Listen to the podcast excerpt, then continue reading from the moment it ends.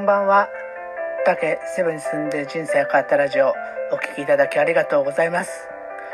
この配信では私竹がセブンに10年間暮らして感じたこと、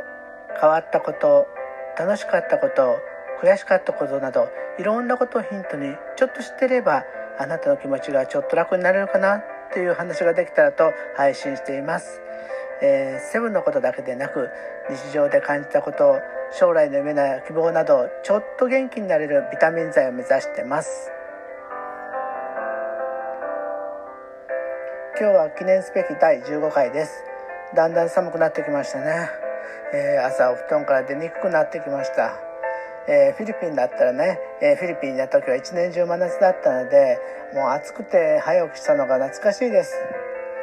え、早く海外に行けるようになってほしいですね。でもなんか年末に向けて、え、コロナ感染で往来自粛とかがねでならないか心配なんですけどね。うんちょっとなんとかなってほしいもんです、えー、そんなねちょっと憂鬱な気持ちは横に置いていきたい、え面白い話第第4弾を考えてやっていこうと思います、え今日はねフィリピン人のキャリアアップ転職の話をしようと思います。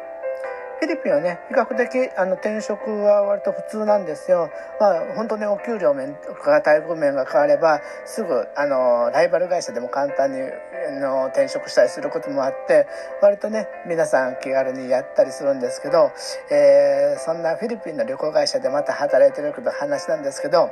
ガイドさんが日本語が話せるフィリピン人のガイドですね、えー、ガイドさんって意外にお給料をあの基本給がほぼなくてえー、ガイドでいくら売ったかって売り上げしたいっていうようなところがあるんでお給料全然安定してないんですね。であるガイドさんがある日私の方にちょっと近づいてきてちょうどその時はね日本への介護士とかそういうのが、えー、開かれた年だったんですけどそんな時にガイドさんが言ってきました。えっ、ー、とね、竹原さん、ガイドの仕事は楽しいんだけど、収入不安定だからね、日本語を話せる能力を生かして、日本で介護士になろうと思ってるんだ。月収も20万円ぐらいあるのがすごい魅力なんだよ、って言ったんです。でもね、僕は、え、でも日本語の読み書きとか勉強しないとできないから大変だよって言ったら、ガイドさんが、えおばあちゃん持ち上げるだけじゃないの？日本語読めなくても話したら大丈夫よね？それに僕おばあちゃんの気持ちすっごくわかるんです。問題ないよね。って言ったんですよ。いやいや、ありますよ。薬の名前が読めなかった大変じゃない。おばあちゃん持ち上げるだけが仕事じゃないよって言ったら、いや、そしたら、おばあちゃんが薬読むんじゃダメ？いやいや、そんなの論外だよって。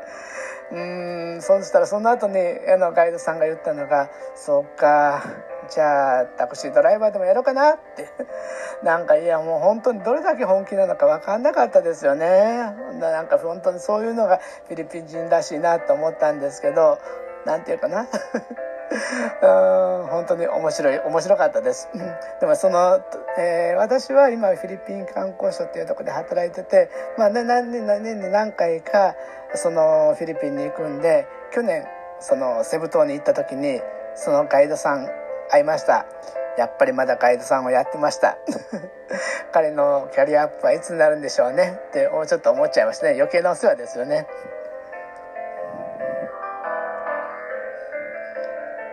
まあね、あのー、たくさん仕事があって特にね例えばかな日本と違うんだったらお手伝いさんとかもねすごく多くて、えーと、例えばフィリピンは女性の管理職っていうか女性がすごく活躍できる国なんです。それは例えば何ていうかねえー、っと全労働者のうちの40%ぐらいが女性が働いてるんですね。これはフィリピンも日本もアメリカもどこの国もほぼ変わらないんです。でもその労働者の中に女性女性労働者の中に管理職が何パーセントいるかっていう話になると日本とか韓国は10%つまり10人に1人しか管理職になれないんですけどフィリピンは、えー、約 50%2 人に1人が女性管理職として働いてるんですよね。すごいですよねやっぱり女性が活躍できる国っていうのがやっぱりすごくあのなんかなあの力があるこれからの国になっていくんじゃないかなと勝手に思ってるのでフィリピンはこれからどんどんどんどん伸びていくんじゃないかなっていうふうにちょっと思いました。まあね男女であの男女っていうよりもちゃんと能力がある人が活躍できるそんなようなね社会になるのが一番いいんじゃないかなと思いますでもね日本はなんかちょっとね大変かなと思いました。私昔学童保育の PTA の会長をやってきた時があって、えー、でも会議はね私男性一人だけなんでみんなと奥さんばっかりでなんか世のご主人さんはなかなかこういうとこには協力できないのかなまだそういうのはまだまだなのかなと思って女性が大変だな。でもそれを家事をこなしてこんな PTA の役員もこなしてやっぱりお母さんは強いなって思いました。女性はやっぱり母は強しっていうのは本当なんですかね。今日はちょっと脱線したような感じがするんですけど、まあ、できるだけねフィリピンの楽しい話題とかそういうのを探してご紹介したいと思います。明日からいよいよね 3, 3連休明けでお仕事の方もたくさんいらっしゃると思いますけど今日もゆっくりお休みになって明日からのまた1週この1週間頑張って頑張ってお過ごしください、えー、あなたのこの1週間がずっと笑顔でいていれるそんな風になればいいなというふうに願ってます。また明日も頑張って話しますんで是非ともお聴きください。今日はどうもありがとうございました。また明日もよろしくお願いします。